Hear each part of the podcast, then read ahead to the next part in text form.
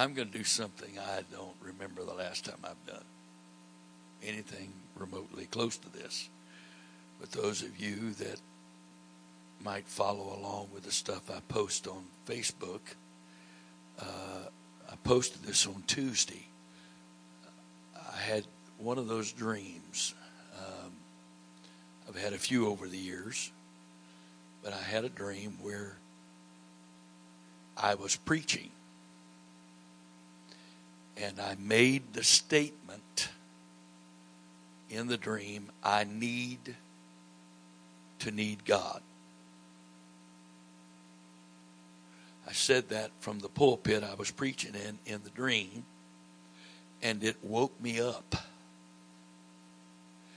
And I got up and wrote all of this down in about twenty minutes. It, the flow was it just all flowed. It was, I didn't think any of this up. I didn't study any of this out. The Lord spoke this to me, and I wrote it down, and I feel like it was such a specific word from God. I just want to share it, so I'm going to do what I almost never do. I'm going to read and comment, read and comment, read and comment. What that means for you is it's probably going to be shorter than my normal. Notice the word probably. That's the best I can do. Okay. Um, again, this it, you may it may sound far-fetched to you, and I can't I can't make you believe it, but literally, literally, I preached this in my dream, and my closing statement was, I need to need God.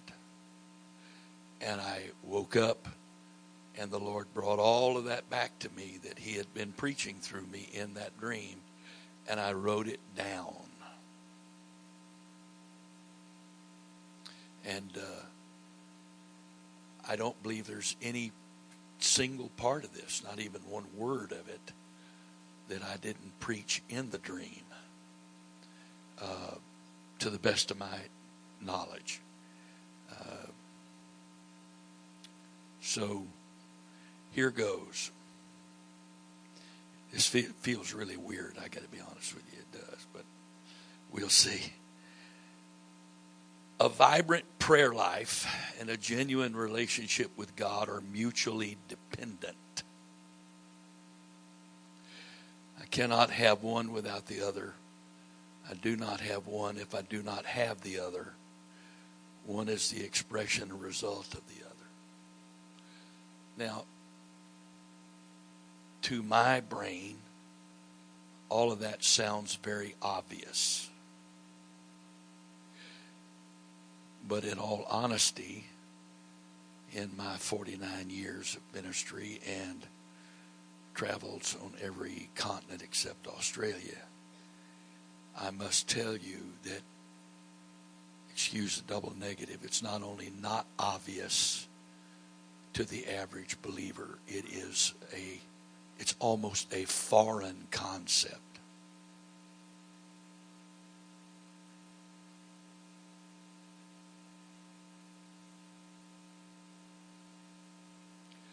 I know many people, if you ask them if you do you have a relationship with God, they'd say yes.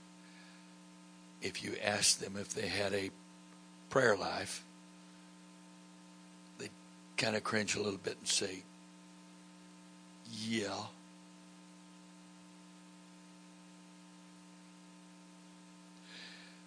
Do you know I can believe in God and not know God?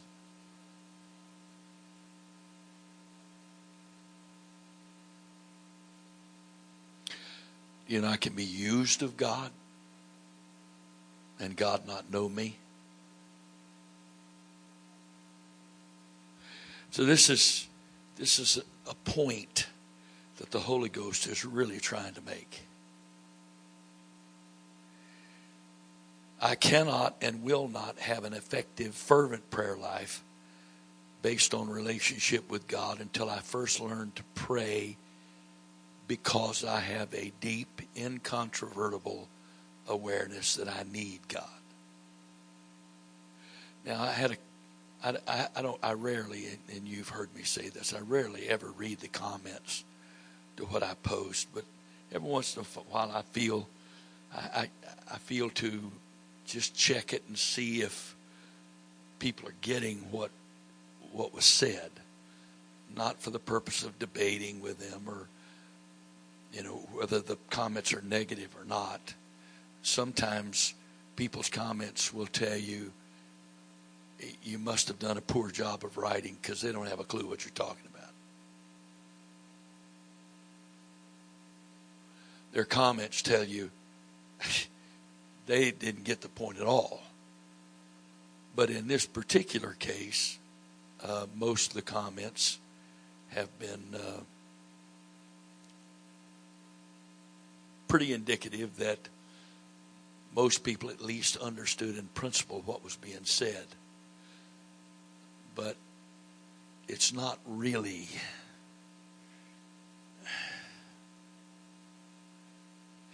I know for me personally, I, I, I posted this just two days ago. It just, it, in fact, it's the end part of this. No, it's not. Yeah. Um, I'll read this again later, but it's, I want more than to have a prayer life. I want to have a life of prayer. And I posted this the next day. For many years, I was a preacher who prayed. But over the last several years, my whole life goal has changed. I want to be a prayer who also preaches.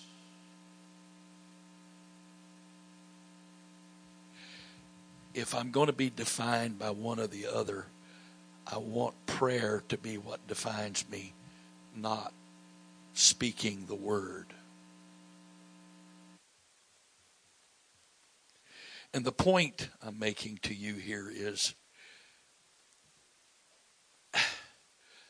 for so many people that have the name of Jesus on them and have the Spirit of God in their life, prayer is something they try to find a way to fit into their day.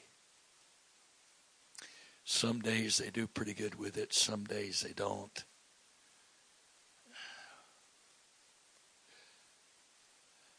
It's uh, that really is indicative of the fact we really don't understand what prayer is. But the more than anything else, it proves we don't really understand that we need God.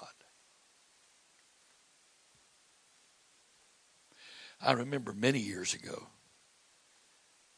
uh, you know, I was so frustrated. My prayer life seemed to be inconsistent. Some days I spent a long time in prayer and really made contact with God, communication, and there were other days I prayed, but I was busy, and so I was trying to get my prayer in, get it done, because I had stuff to do.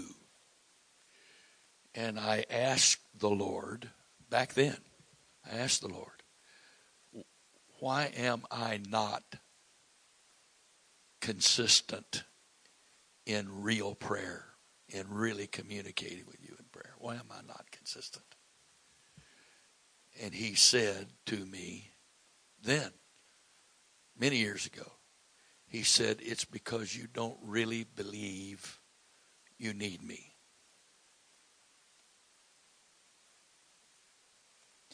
He said, I said, without me, ye can do nothing. If you really, really believe that, you would pray like you believed it. Because if I really believe that, prayer would be my greatest priority of my day. Nothing would take priority over prayer if I really believe that. And I prayed then, and uh, in ministering at times, I would talk about this, and, and I told people what I prayed. I prayed, Lord, my prayer life and its inconsistency demonstrates I don't really believe this. So I know you love me, so prove to me how much I need you. And I had people come up to me after I would say that publicly. That's foolish. That's so foolish to pray that. You're asking for trouble and problems. I didn't say to the devil, prove to me how much I need God. I said to my Father who loves me that I can trust totally. Prove to me how much I need you. I've never regretted one time praying that prayer. And I will acknowledge to you that as far as he's brought me in all of this, in all of this, I am deeply aware that I need to be reminded how much I need him. None of this was in my mind or spirit or whatever when I laid down Christmas night to sleep. That's why this coming so clearly stated and put together was so amazing to me, because I know I didn't originate this. I know this this didn't come out of my thoughts. This wasn't something I was thinking about, meditating on, praying about, trying to come up with something to preach or teach. None of that. This was given, just given, was given. I cannot, will not have an effective, fervent prayer life based on relationship with God until I first learn to pray, because I have a deep, incontrovertible awareness that I need God. This need is far beyond having a specific need in my personal life that I recognize that he is the only one who can address it. I didn't say I have needs from God. Uh-uh. Mary and Martha, the story of Mary and Martha in Luke chapter ten. Mary was sitting at Jesus' feet. Martha was in the kitchen trying to cook a meal, and Jesus and all of those that traveled with him had shown up, and and she was under pressure trying to get a meal together to feed. And Mary wasn't in the kitchen helping her, and she bursts into the area where he's talking to her. She's on the on her knees at his feet, where you can almost always find Mary. If you find Mary in the presence of Jesus, she's almost always kneeling before his feet. Public or private, doesn't make any difference. And of course, Martha is frustrated. And she says to Jesus, don't you care that my sister has left me to serve alone? And I'm paraphrasing now from the Greek. Command her that she come in here and help me. And you can almost see Jesus shaking his head. He went, Martha, Martha, you're so full of trouble and care. You're, you're so bogged down by so many things. And you're so overwhelmed with life. Mary has chosen, he said, there's one needful thing. There's one needful thing. And Mary has chosen that good part. And I'm paraphrasing again from the Greek. And nobody can take it away from her. He's saying to Martha, she's chosen to fellowship with me over feeding me.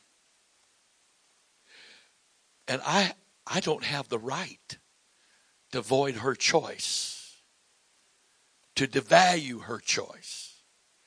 I don't have a right to interrupt her desire to fellowship and send her off to the kitchen to help with a meal. The Greek is literally, the King James says, there is one, one thing is needful. But the Greek is literally, of one there is need. So when when when uh, Paul is teaching in, in, in Philippians chapter four about he's learned in whatever state he's in to be content. He was commanded to be full and empty at the same time. He he was commanded to to to uh, to be exalted and to be humbled all at the same time. And he makes the statement. Uh, he makes a statement that's to- totally taken out of context, because the context of it is what I just said. The ability to to uh, to be hungry and and satisfied at the same time, uh, to be thankful and uh, content, at all all all of that at the same time. And he, he says, uh, "I can do all things through Christ, which strengtheneth me."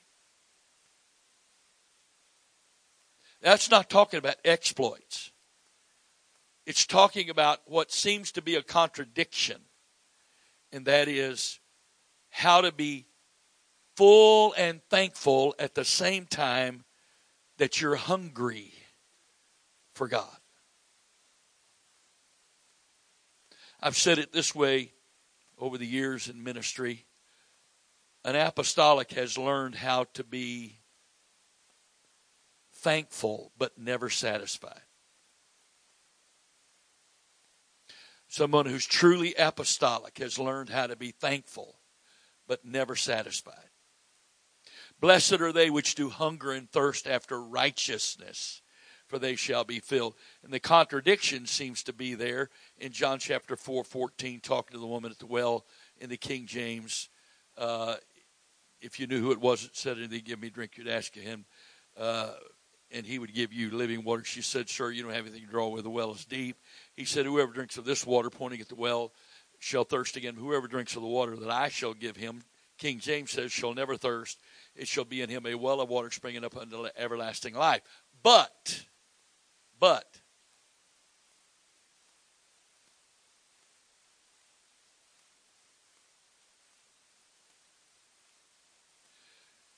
there are three words in the Greek in what's called the Textus Receptus, or the received text, which is the text that the King James was translated from, which is not the same tra- same Greek text that most modern translations are translated from. And so in all of my translations in my Bible app, I have all the ones that are translated from the King James text all in the beginning and there in the front, and I use the others sparingly, because they have left some things out. Okay. I had, you know that I have I read occasionally the uh, for comparison's sake the Living Bible, uh, the Message Bible, and then of course also the um, oh come on there's, there's like three paraphrases. They're not even translations. And you have to you have to remember that. You can't take them as scripture. They are they're as much commentary as they are translation. But the N I V, uh, even the Amplified, which is from the same text, it's called the Nestle text, and uh, I don't fully trust that text. So therefore, I'm. Anything that's translated from that text, I compare with translations from the Textus Receptus. I said all of that to say that the uh, one of the ones I rely on the most is Young's literal translation, which is uh, instead of trying to be poetic and and and readable like the King James translators tried to make it, he he, Mister Young, back in the eighteen hundreds, translated from that same Greek manuscripts, and he tries to be very literal. Well, he translated the three Greek words that the King James translators did not translate from John four fourteen. And his translation clarifies what appears to be a contradiction.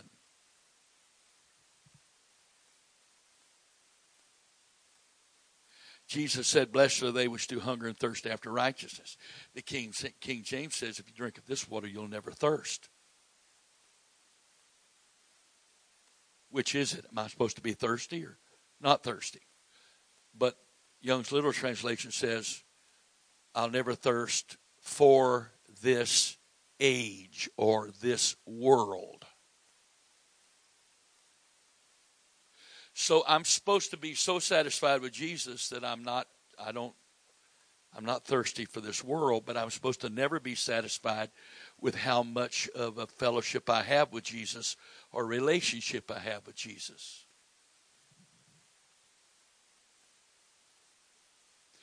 Then Paul concludes just a few verses later the whole point he was making in Philippians four nineteen. My God shall supply all your need. The Greek word is singular. The, transla- the word used to translate it is singular. There's no place where he said, my God shall supply all your needs. Why? Because he told Martha concerning Mary, of one there is need. And if you don't get that revelation, that no matter what you have or don't have, no matter what you get or don't get, no matter what you're striving for or not striving for, whether you're married or single, whether you're young or old, whether you have children or you don't, grandchildren or you don't, whether you have money in the bank or no money in the bank, the bottom line is there's only one that you need. That's why he said, seek ye first the kingdom of God, and all these things will be added unto you. Because you don't seek the additions. Your focus is seeking him and to be a part of his kingdom, and he initiates the additions. You don't seek the additions. Now, I'm going to make a statement. That, that's the whole point of this lesson. If I have Jesus, I don't need anything else.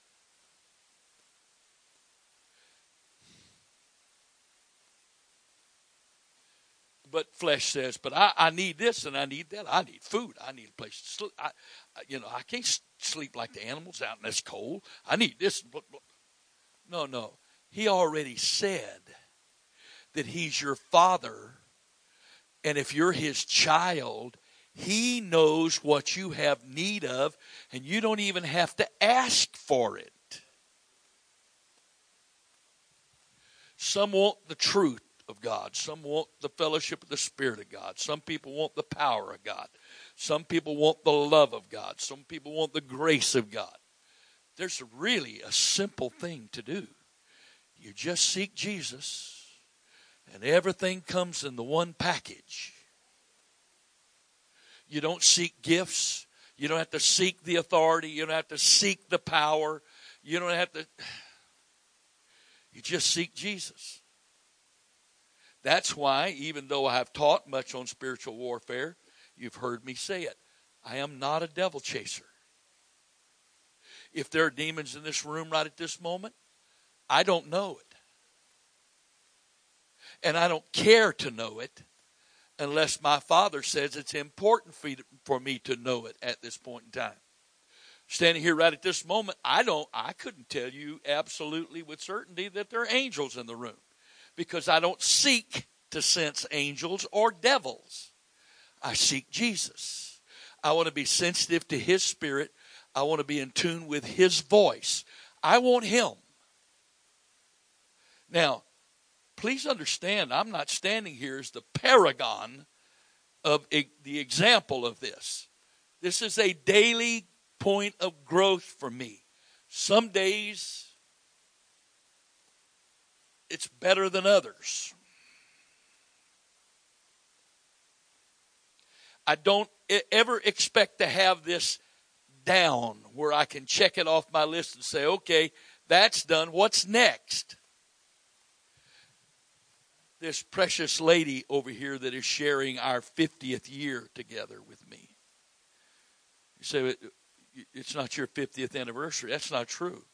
On the second of November, we started our fiftieth year together. This whole year is the fiftieth year. You're not going to cheat me out of celebrating the whole year. Forget it. I got a lot of things to celebrate this year. I get to settle. The, I get to celebrate the fiftieth anniversary of meeting her and the fiftieth anniversary of getting engaged. And all, I, I'm celebrating all that. I got it all planned out. Okay? But trust me, there's never been a day in time that I could check off the box and say, I'm now a husband. No. No. No. The pastor preached it here Sunday morning. I'm a better, I hope, I, I, I'm trying to be a better husband today than I was last year, five years ago, ten years ago. I know for sure I'm a better husband I was on the first of November or the second of November, which was the day after, uh, second of November nineteen sixty-eight. I know that I'm a better husband today than then. But if I love her, which I do with everything in me, if I love her, there's never a point in time that I'm going to say, okay, that's done. What's next?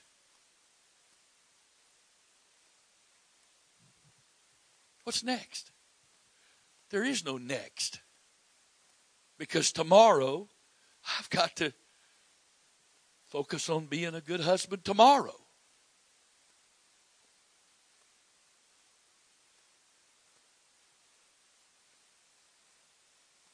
And she is so kind not to point out the days that I don't get there that day. But I'm aware of it. I'm aware of it. I need to know that I need to know that I need God every moment of every day. Literally, I need to truly, fully believe that without Him I could do nothing. One individual commented on, uh, was it yesterday's post? It was yesterday's post, or was it this? It was this morning's post about. Uh, it was an old post that I came across from t- twenty thirteen, and that was back when I had about fifty followers, and so it just struck me this morning when I came across it, so I reposted it today, and it was, if if you had to count on some a Christian just like you, if you were lost and you had to count on a Christian just like you to bring you the gospel, what chance would you have to be saved? If your only hope of hearing about Jesus was someone who has the commitment, desire, faith, relationship with God that you have, would you have any chance of being saved if your only hope was somebody just like the way you feel about the lost and being involved with the lost? What what chances would you have to be saved? And and and he wrote back and said, well, they already know. And I said, I don't I don't want to debate with you, but could you give me chapter and verse for that? He quoted Romans one twenty, which on the surface it might seem like that, where it says the things that can be known of God, His eternal Godhead and power, that made obvious to everybody, they're without excuse. And I wrote back and said, I, I don't want to debate with you, but please consider that this statement is only talking about whether or not people acknowledge God.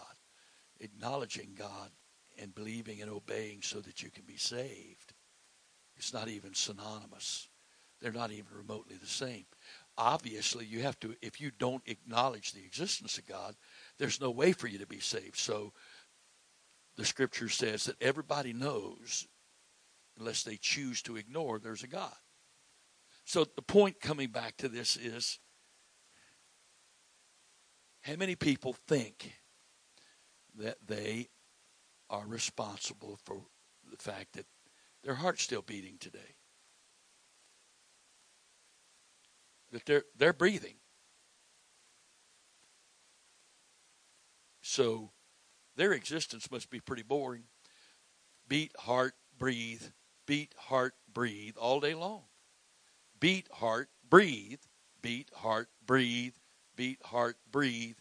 And if they have any kind of activities, I don't know how they do that. Beat, heart, beat, heart, beat, heart, beat, heart. How do they do anything else? Because obviously if they are self-sufficient, it's all on them to keep their heart beating, because they don't need him for anything. So obviously it's a very unwise thing to deny how much we need him. The problem is, the guy out there that's completely, he doesn't acknowledge it at all, I'd like to see him saved, but he's not my concern. My concern is the people who have tasted of the power of the world to come, have experienced the word of God working in their lives, but who live their lives in a manner that indicates they don't really believe they need God, until a need comes up that they can't handle.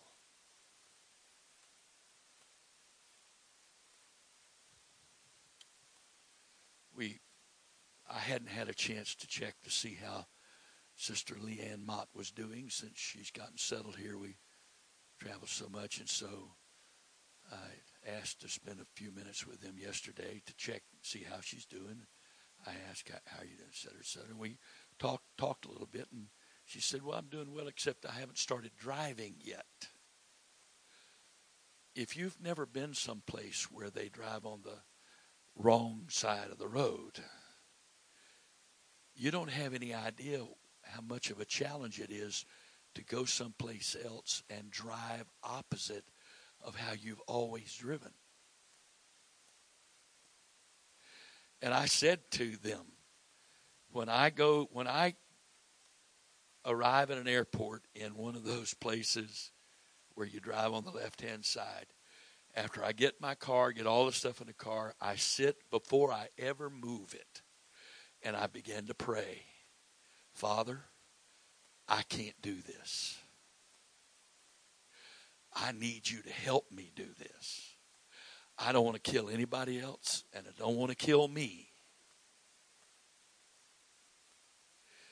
And I've driven quite a bit on the left-hand side of the road at this point, but trust me when I say this, there's not one time that I get in a car, and it happened twice this year that I had a vehicle I rented on trips I had to make for weddings to the U K. Three weddings in Liverpool this year. Wow.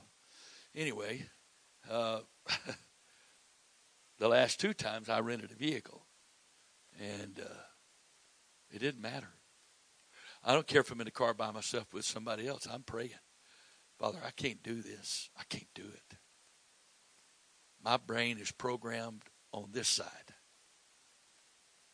And if you don't keep me alerted, of course, when I have my beloved with me, which only happened on the last trip, she helps the Lord out.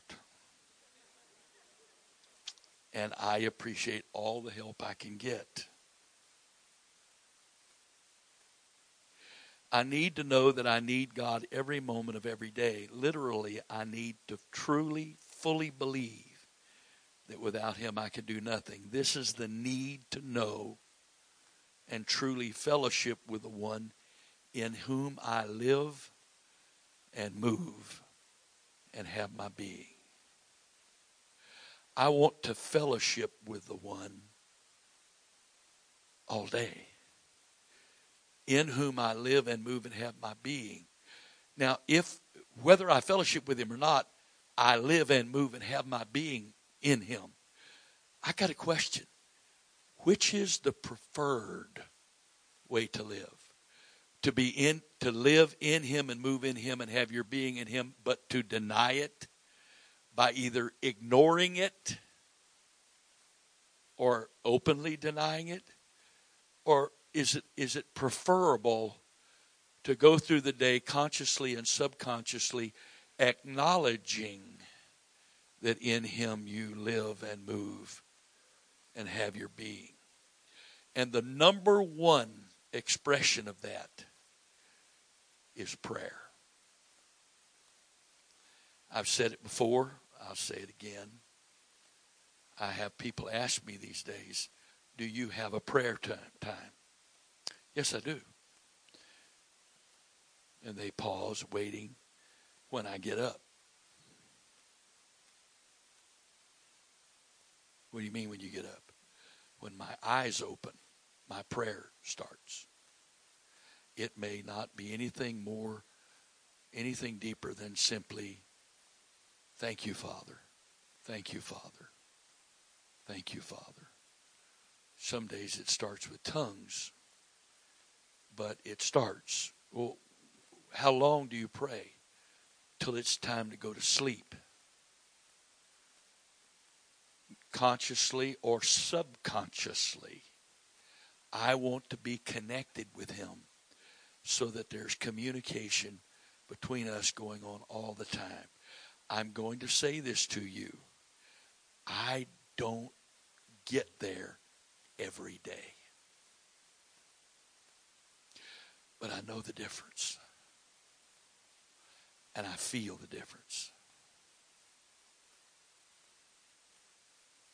To have the degree of awareness that I need, that I need God, that is necessary for a real prayer life, I must, I first must and will fail often and in every way. This is not an excuse to sin. It is an acknowledgement of how much humanity wants to be in charge, consciously or subconsciously. And see, and it also, it, it also would demonstrate the difference between your definition of failure and the Bible's. Because the word sin in the Greek is H A M A R T I A, the English equivalent letters, and it literally means to miss the mark. So failing means there, the Lord has established, he's offered us whatever. He's offered us all of this. He's offered all this to us. And that becomes my mark. It's not only his offering, it's his expectation. But the problem is, if I'm trying to achieve his expectation, I will fail every time. If I'm trying to achieve it. To have the degree of awareness that I need, that need, that I need God, that is necessary for a real prayer life, I must, I first must and will fail often and in every way. I must experience the absolute futility of trusting my flesh and my will to do what is right and good. And anybody that tells me that they do right and good all the time through their own efforts, that is the biggest liar that you've ever encountered in your life. That person is a liar. In addition to being a liar, they're trying to steal God's glory, because whoever is the power behind you doing right and good gets the credit. And if by your efforts you're doing right and good all the time and you never fail at that, then there's only one person who can be praised for that, and that's you. But if you acknowledge, as uh, I will, the next part, let me read this. This failure enables me to fully face the fact that in me, that is in my flesh, there dwells no good thing. If I cannot do right by myself, then there's absolutely nothing else that I can do myself. Absolutely nothing. Therefore, I need God. This was Paul's whole conclusion in Romans seven. The things I would do, I, I don't do. The things I don't want to do, that's what I do. O wretched man, who shall deliver me from the body of this death? I thank my God through Jesus Christ my Lord. Now there's a, the common Greek word for thank, but that's not the word that's included in that verse. The word thank there is actually the Greek word C H A R I S, charis, or grace. And it's translated thank there. In other words, only by the grace of God can I be delivered from the body of this death. His empowering me to do right. And, of course, the book says, shall we continue in sin that grace may abound? God forbid. God forbid. It's never acceptable to sin.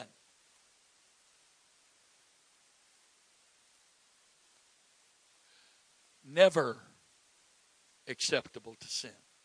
Sin is sin. God never ignores sin. He never excuses sin. But the bottom line is this. He is faithful and just to forgive us of our sins and cleanse us from all unrighteousness when we confess those sins. But confession and repentance are not synonymous. Confession means God says this or that is wrong. Confession is the Greek word to speak in agreement with. Confession is, God, I agree. You said this thing I did or what I did, I should have done, I didn't do is sin. I confess that what I did is sin or what I didn't do I should have is sin. I confess that. That is not repentance. Repentance is when God, by His grace, enables you to change your mind and change your direction. Now, anybody that tells you that when they sin, they repent every time they do that, they're lying. Because if I fell or failed and I confessed that and repented, that means I've changed.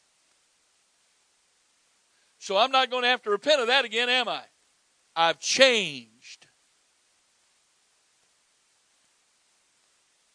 Now, I was raised in Pentecost, and that's the way it was preached. Woo, buddy. You, you, you're saved.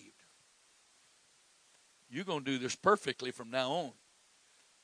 Well, you got to take a whole bunch of Paul's writing out of that. Paul, Paul made it very clear he wasn't excusing failure.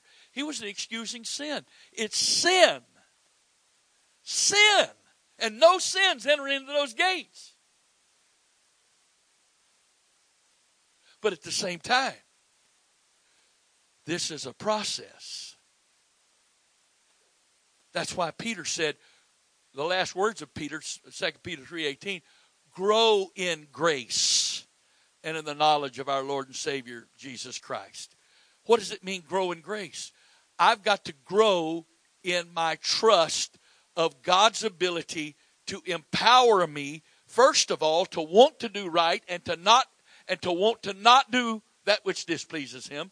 And and and if and if if I can't even take credit for the desire to do right and the desire to not do that which is not right, if I can't take credit for that, I certainly can't take credit for when I do right and I don't do that which is wrong. I can't take credit for that either, because all of that is the grace of God at work in me. And growing in grace means I'm learning how to let Him empower me But you know what the problem with grace is? It only works in proportion to your awareness of your need for it.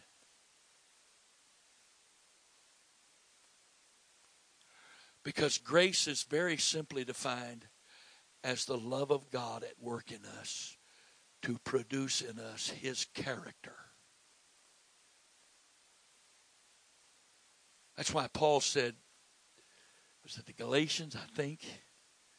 I travail in birth again for you till Christ be formed in you. Wait, wait.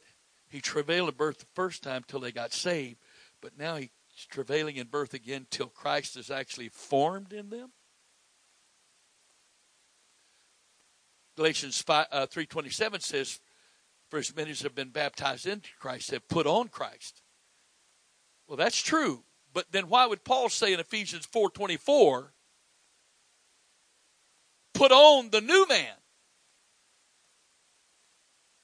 which is created in, in God un, under righteousness and true holiness? I thought I already had him put on. No. Everybody receives that robe of righteousness when you get saved. But we don't understand what we received, and we put it off. And Paul understood that people put it off. He said the Galatians, having begun in the Spirit, are you now made perfect by the flesh? You needed the Spirit to come to God. But now that you, you've been born again, now you're going to go back to flesh trying to be good?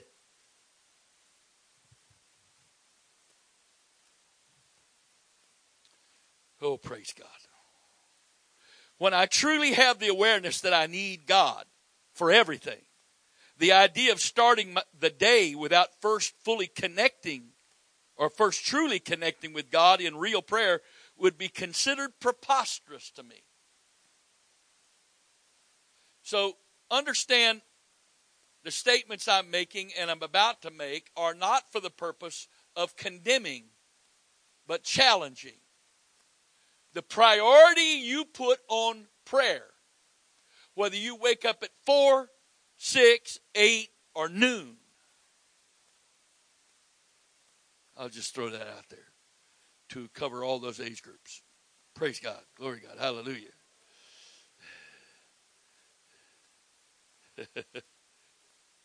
Whenever you start your day, the attitude you have when you start your day about the place that prayer should take in and, and be in your life when you start your day is a direct indication of the degree of your revelation of how much you need God. Well, I don't I can't think of anything I need him for today. That's the whole problem, isn't it? You haven't transitioned from needing him for stuff to needing him instead of stuff. That's why the, the, the, the one of the most famous verses on faith is, without faith, it is impossible to please him. For he that cometh to God must believe that he is, and that he is a rewarder of them that seek him. Not seek from him, but seek him. That's faith. And, you know, we're all busy. And if you're not busy, God help you, I guess. I don't know. But we're all busy. Whether it's busy getting up and checking Facebook first thing. Oh, I didn't have to say that, did I really? Yeah, I did. Mm. Or getting up and hurriedly get dressed to get off to work. Brother Wright, you know what time I got to be at work? You, did I say you have to get on your knees for two hours before you go to work? It's, a, it's an attitude that you connect with the Lord when you get up and you pray through the day. Throughout the day, you pray. Now, obviously, if I only talk to her, you know, over my shoulder while I'm doing something else, we're going to have problems. Because Let me tell you something. Let me tell you, husbands are soon-to-be husbands stuff. I'm a fixer. And I thought for years that when she told me about stuff she was having a problem with, she was expecting me to fix it.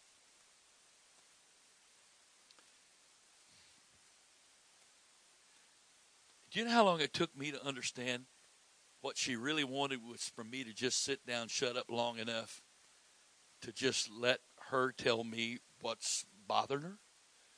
And she wasn't expecting me to do anything about it, but listen real good. Not listen while I was checking my phone or playing a game. But listen. Just listen. Well, I want to pray all day, I, consciously or subconsciously. I want that connection between the Lord and I to be there all day. It's not there, you know. And this is this is the hardest time of the year. It is. There's something about the spirit of the holidays. Whether you celebrate Christmas or not, that's not even an issue. It's just something about the spirit of the holidays. It's it's the end of the year. I, I, you know, I don't have, you know, it, it, it, most stuff backs off a little bit. There's not the same pressure. There's not the same expectations. We're just, you know, just and, and before you know it,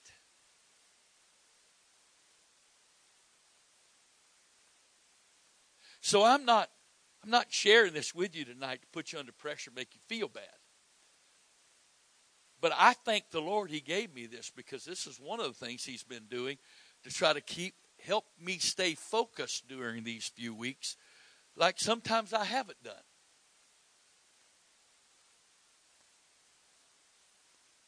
Some of you have a real problem with me being transparent. Sorry. I would rather tell you the truth about my inconsistencies rather than you put me on some pedestal and use me on being on a pedestal as the excuse why you don't have to try, because you can't live like that. And you know the problem with people putting you on the pedestal as a preacher? It's only a matter of time till they decide to cut the pedestal down.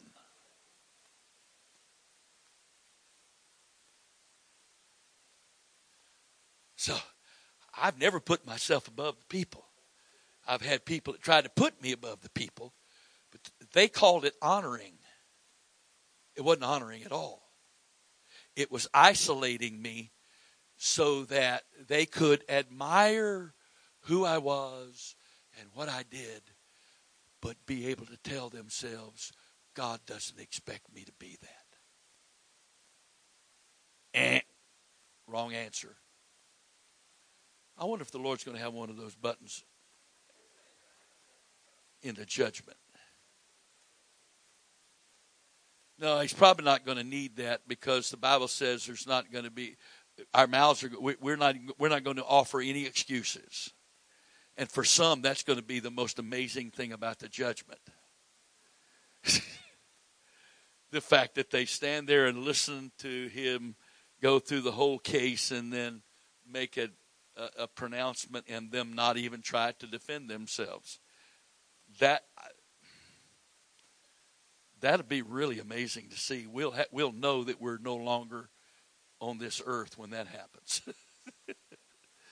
Because I have met some professionals at making excuses in my day. Praise God. So I'm trying. I'm getting there. When I truly have the awareness that I need God for everything, the idea of starting the day without first truly connecting with God in real prayer would be considered preposterous to me. This con- connection facilitates fellowshipping with Him in prayer.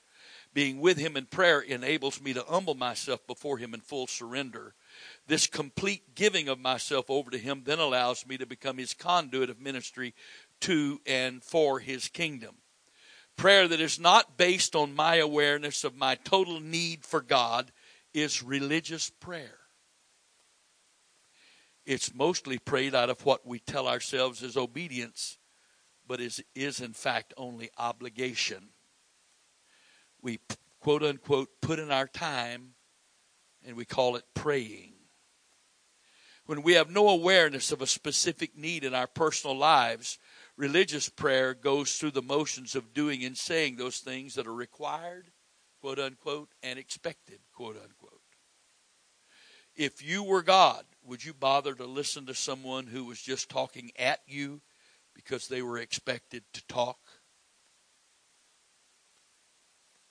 Ultimately, it is impossible to have a true prayer life without eventually becoming holy, W H O L L Y, wholly in love with our Father and being filled with thanksgiving for Him.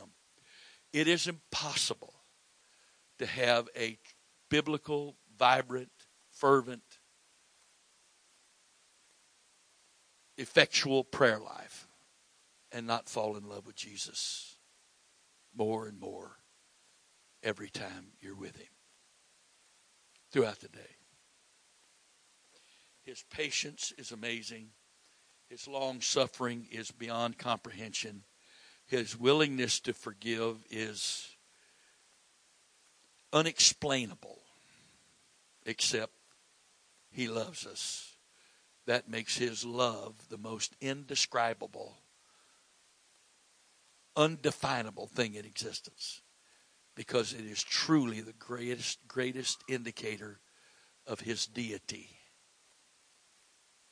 Because no human being can love like that. If over time our prayers do not result in us coming to love Him, then we're not truly praying. I want more than to have a prayer life. I want to have a life of prayer. And then finally, a true relationship requires two-way communication. A relationship with God that is expressed first and foremost through prayer requires the same. Religious prayer is just talking. Most of the time, just talking. Sometimes it's talking at God. And occasionally, if the need, the personal need is severe enough, we may actually try to talk to God to try to tell Him what we want Him to do, change, and fix. But it's not fellowship.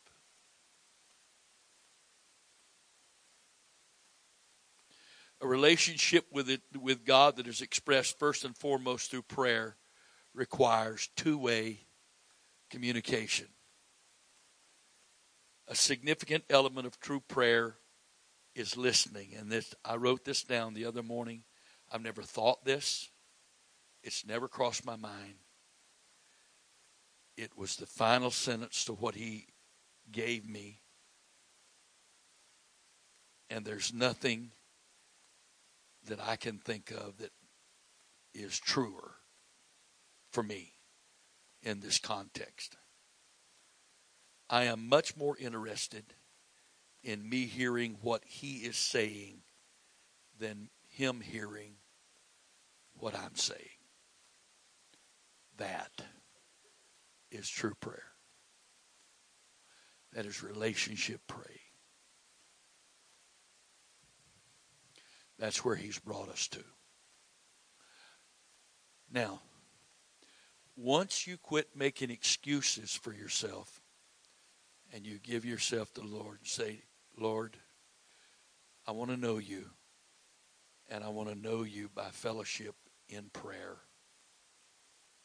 Teach me. Teach me Your ways. Teach me how to do this. Let Your grace put in me the desire to be with You in prayer, to be connected with You all day long. And let Your grace empower me to do that. If you will pray that prayer and mean it, you don't have to pray it every day, but I pray it periodically just to renew it in my own mind and spirit. He doesn't forget it. I may. So I will pray it again because I want these ears to hear what's coming out of my mouth, because out of the abundance of the mouth the heart speaketh. I want my ears and this flesh to hear what I'm saying. There are many things that I say in prayer over time that I don't say for God's sake. I pray them for my sake. I pray them, so in speaking them, my ears, therefore my flesh, can hear what my heart and spirit are saying. That may not make any sense to you at all. Hopefully it does, but it may not. That's why there are some things I pray regularly. I'm not trying to remind God of anything. I'm trying to remind myself of those things in my fellowship with God. Praise God. Father, thank you for this evening. Thank you for these that are here. Thank you for this opportunity to be together. Thank you for this word. I know this was your word and is your word. And I give you the thanks, and praise, and honor, and glory for it. In Jesus' name, amen.